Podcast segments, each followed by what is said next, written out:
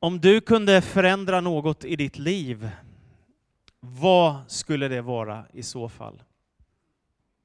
Skulle det vara din inkomst? Skulle det vara din hälsa? Skulle det vara ditt jobb? Eller skulle det vara din skola? Skulle du vilja flytta ifrån det område där du bor till något annat? Skulle du åka på semester till någon plats du aldrig har åkt förut?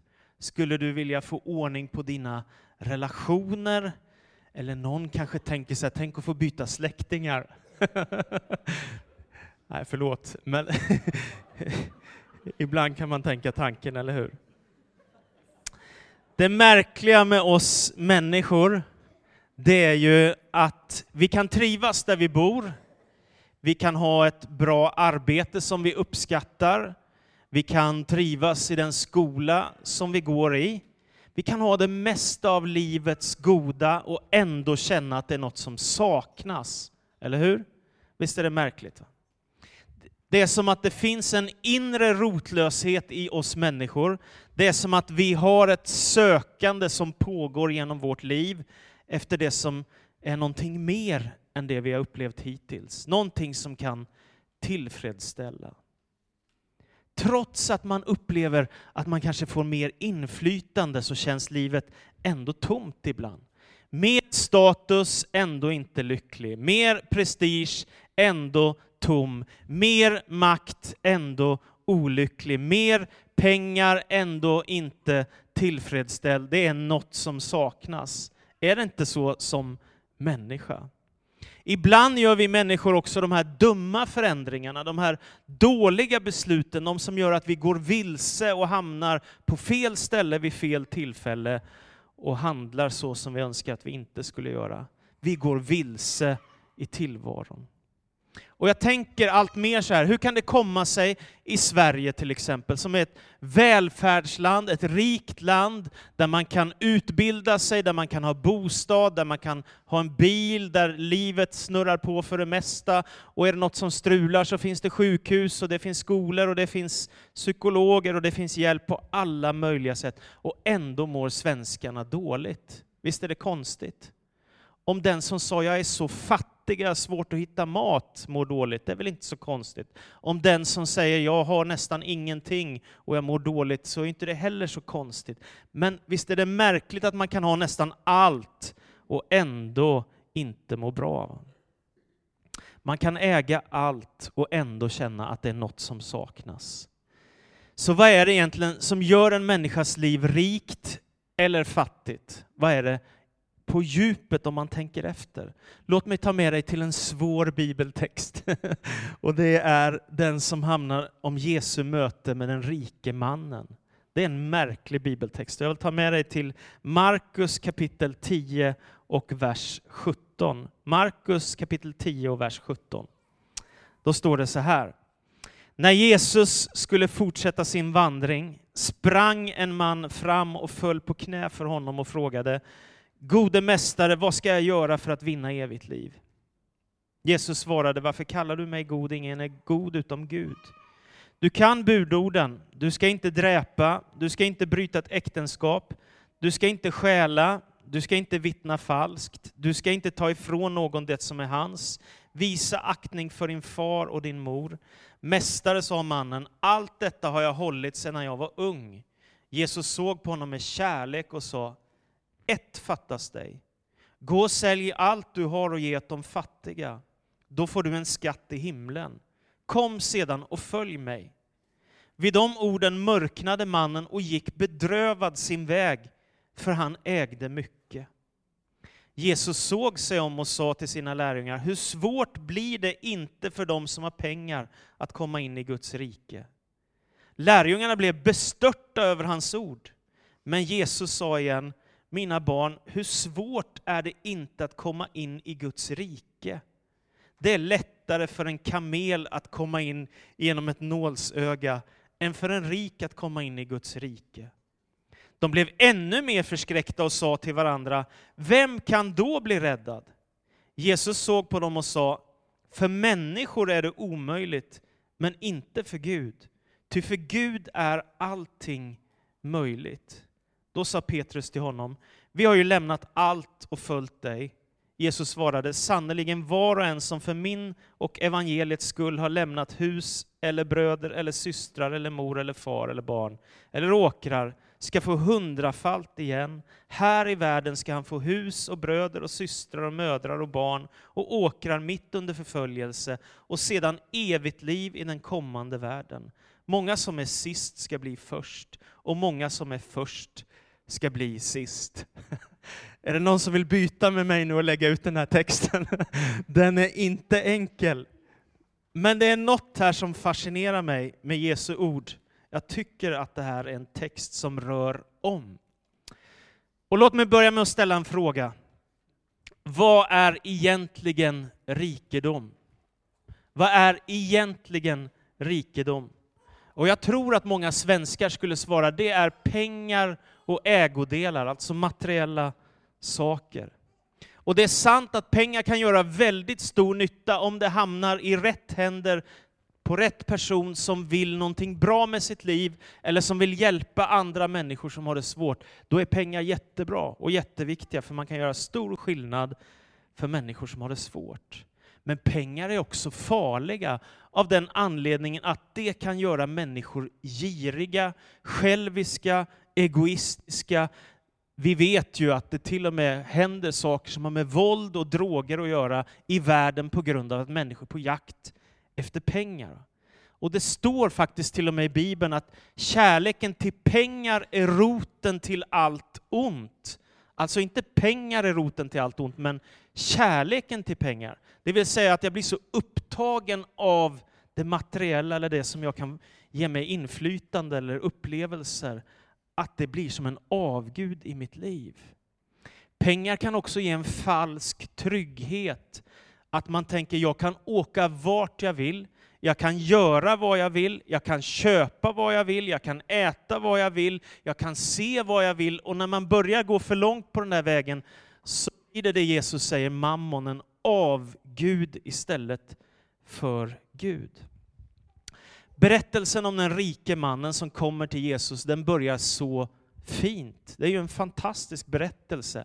Här kommer en man och gör något som man inte ska göra i Mellanöstern på den här tiden. Han springer mot Jesus. Det skulle man inte göra. Det är inte värdigt. Och inte nog med det, utan han kastar sig ner vid Jesu fötter, står det.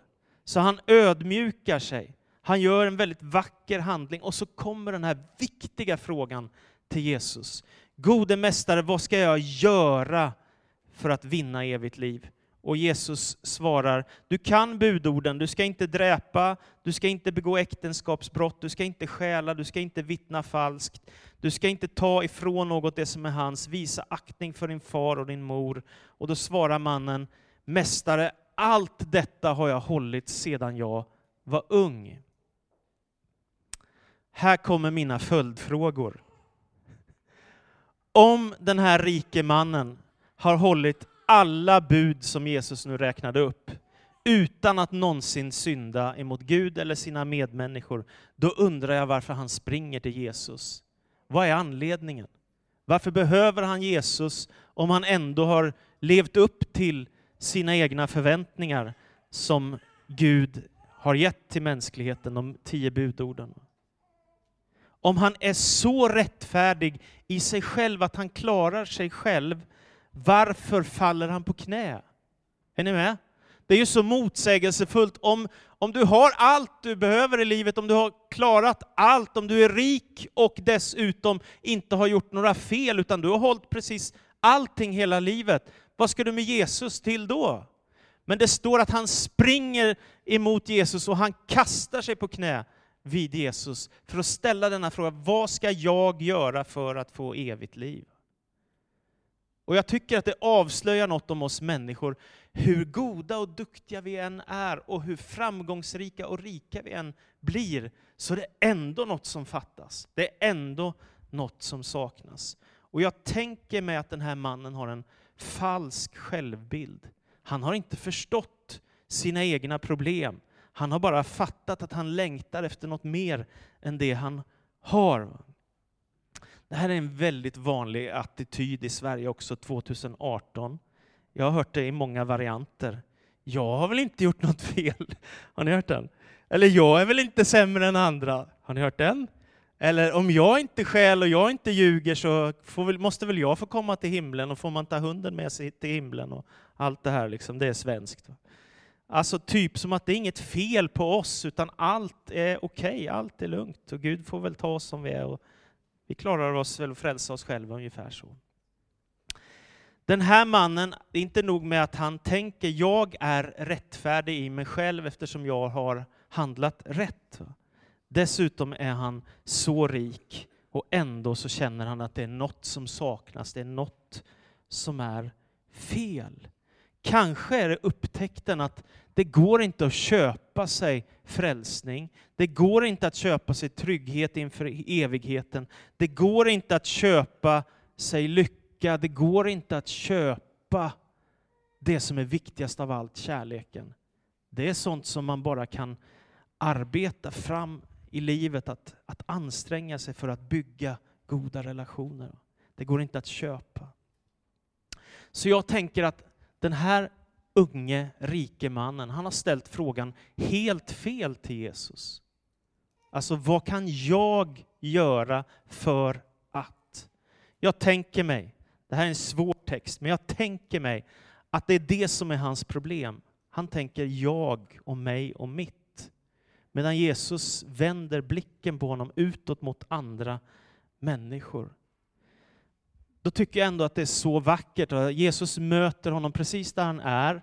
Han ställer bara en mänsklig fråga, vad kan jag göra för att få evigt liv? Och då svarar Jesus mänskligt, bara med att räkna upp de budorden som har med mänskliga relationer att göra. Han tar inte ett enda av de här budorden där det står du ska inte ha andra gudar, du ska inte göra någon bild av, utan han tar bara de här, skäl inte, ljug inte, alltså de här mänskliga relationerna. Så han möter mannen där han är. Och sen säger det, står det att han såg på honom med kärlek. Det är också oerhört vackert. Här vet Jesus, detta är en människa som inte riktigt har förstått. Och jag gissar att han vet redan innan att han kommer inte följa mig, han kommer vandra bort. Ändå står det att Jesus ser på mannen med kärlek. Och så säger han, ett fattas dig. Ett fattas fattas dig. Och för mig är det som ett tilltal ifrån himmelens Gud, va? ifrån Jesus Kristus. Man kan äga allt och ändå ett fattas dig. Det finns en man som skrev en sång som heter Om jag ägde allt men inte Jesus vore livet värt att leva då. Det går ganska fort, det är ganska kort. Om du inte blandar in Jesus, vad händer med ditt liv? Ett fattas dig. Och sen säger Jesus kanske den, en av de mest utmanande ord som, som jag tänker att någon som mötte Jesus fick höra. Han är ganska tuff mot fariseerna som lever i självrättfärdighet och som är väldigt dömande mot andra människor. De är han tuff mot. Men här är ju faktiskt en man som han är lite tuff emot också. Han säger, gå och sälj allt vad du har och ge åt de fattiga. Och hjälp! Är det någon mer än jag som får hicka? Gå och sälj allt du har och ge åt de fattiga. Tänk att få höra de orden av Jesus. Här kommer din utmaning i livet. Okej, okay. gå och sälj allt du har och ge åt de fattiga. Men jag tänker att här är en man då som har tjänat ihop mycket pengar för sig själv. Och så frågar han, och jag har hållit alla buden, och så kommer frågan, vad ska jag göra för att få evigt liv?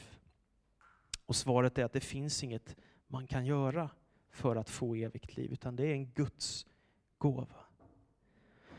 Och så står det att det mörknar för mannen och han går därifrån bedrövad ifrån Jesus.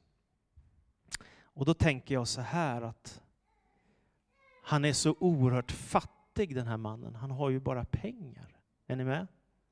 Alltså det är en annan form av rikedom som Jesus erbjuder som har med hela evigheten att göra, ett evigt liv. Vad ska jag göra Jesus, vad ska jag göra? Och den frågan tror jag skaver inom oss alla då och då i livet. Vad ska jag göra Jesus? Är det liv jag lever gott nog? Är det tillräckligt bra? Är det det här som du tänkte med mig? Jesus, vad ska jag, vad ska jag göra? Ett fattas dig. Man kan ju tänka sig att han hade kunnat reagera tvärtom. Okej, okay, jag ska faktiskt ge bort det jag har för att få hjälpa fattiga människor. Vilken underbar grej!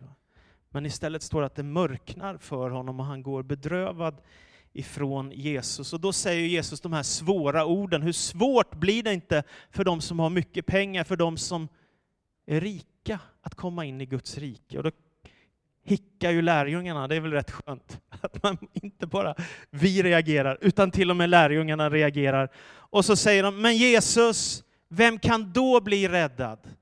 Om det är så svårt att komma in, som du säger, ungefär som en kamel att komma in genom ett nålsöga. Det är alldeles omöjligt. Och då svarar Jesus, för människor är det omöjligt, men inte för Gud. Och här ligger trösten. Att grejen är att det finns ingen väg enligt Nya Testamentet att frälsa sig själv. Att rädda sig själv. Det är jättebra med goda gärningar och ett kärleksfullt liv och att inte ljuga och stjäla. Det är ju jättebra. Men inte det som frälser människor. Därför att Bibeln är tydlig med att alla har syndat och gått miste om härligheten från Gud. Vi är alla skapade av Gud till likhet och gemenskap med honom. Men alla har också brustit. Alla har det gått sönder för. Alla har syndat och alla behöver därför frälsning genom Jesus Kristus. Och jag hörde en berättelse som jag tycker är en väldigt bra illustration på detta.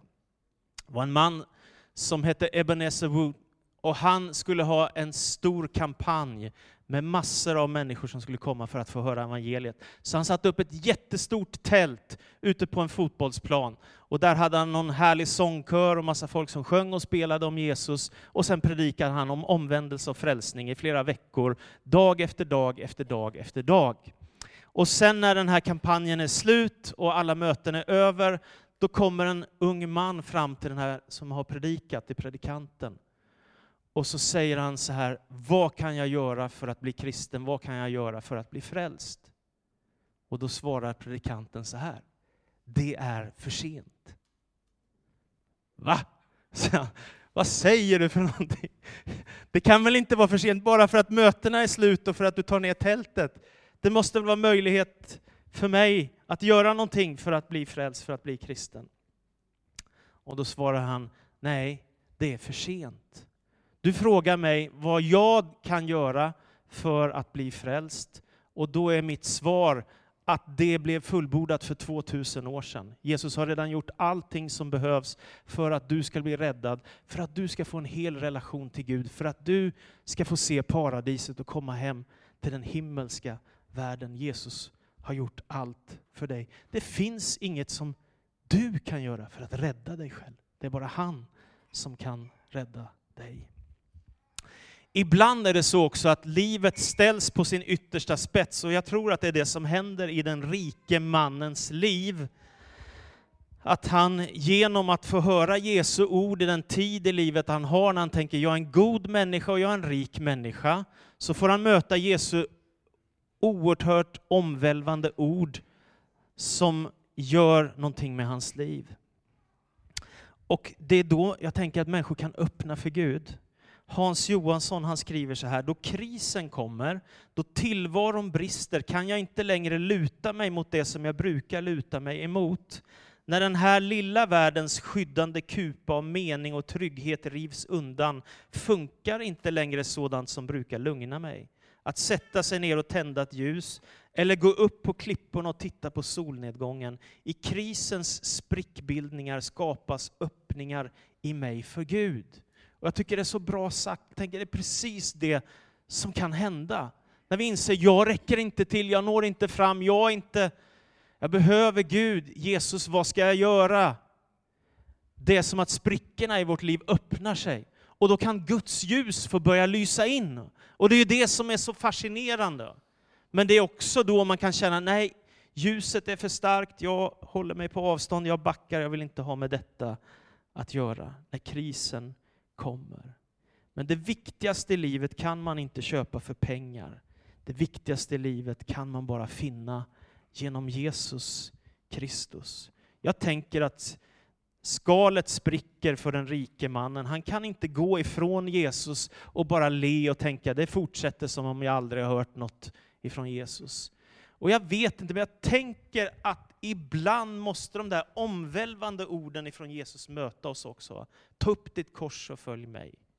Eller vad hjälper en människa om hon vinner hela världen men förlorar sin själ? Alltså ibland behöver man de där tuffa orden för att livet inte bara ska rulla på och för att det inte bara ska vara som det alltid är, utan man får börja följa honom på allvar och ge sitt hjärta till honom. Petrus och Johannes och de andra, de har gjort ett annat val. De har faktiskt lämnat allt för att följa Jesus. Det är helt makalöst. Jag begriper inte riktigt hur det går till, för det berättas bara i Matteus evangeliet 4.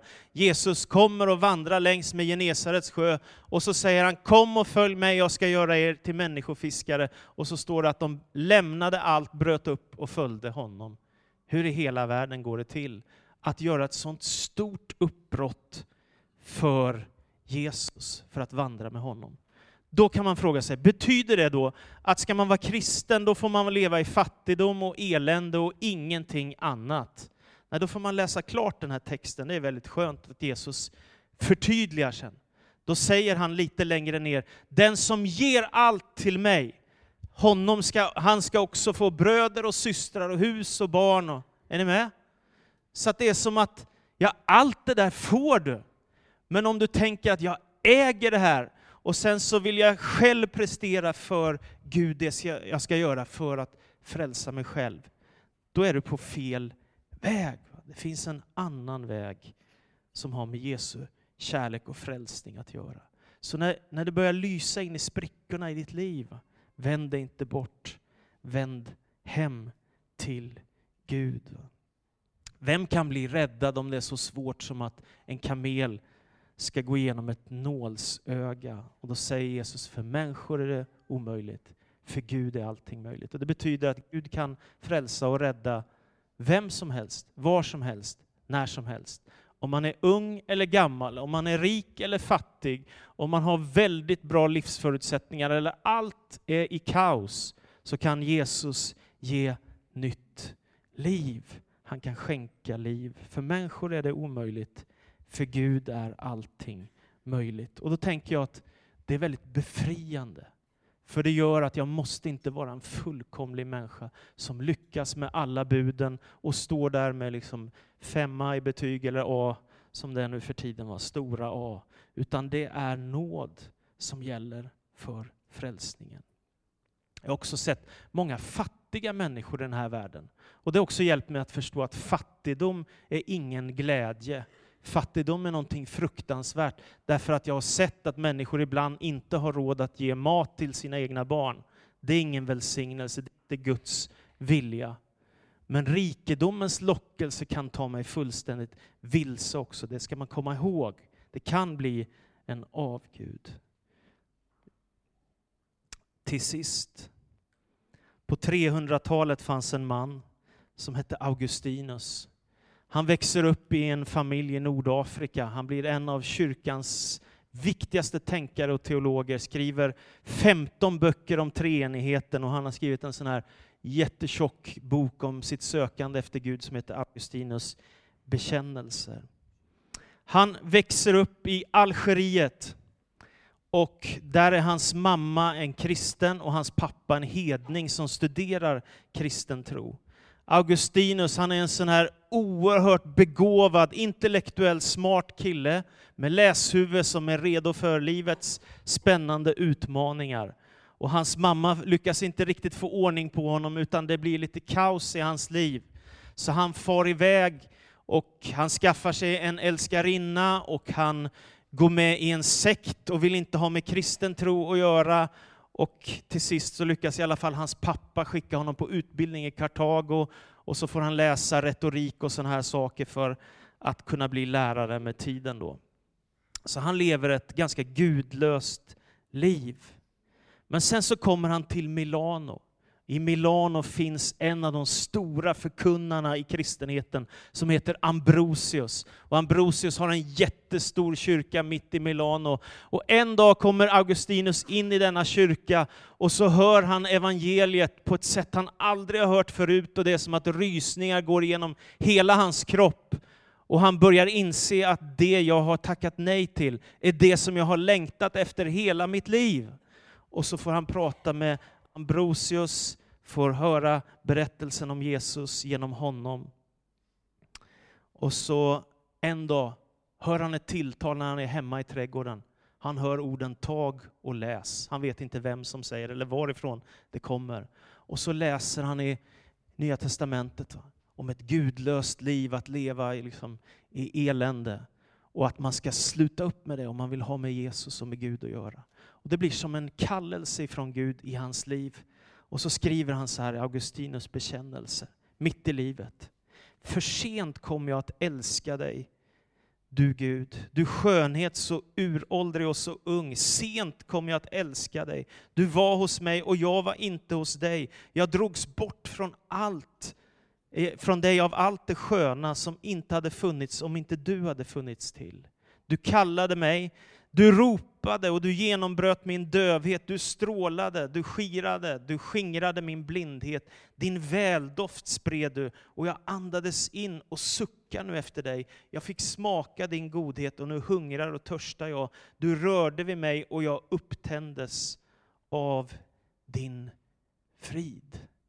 Och sen börjar ett liv med Gud som ska bli ett av de mest inflytelserika i Europas historia och i kristenhetens historia. En av de stora tänkarna och författarna som till sist blir biskop i kristenheten.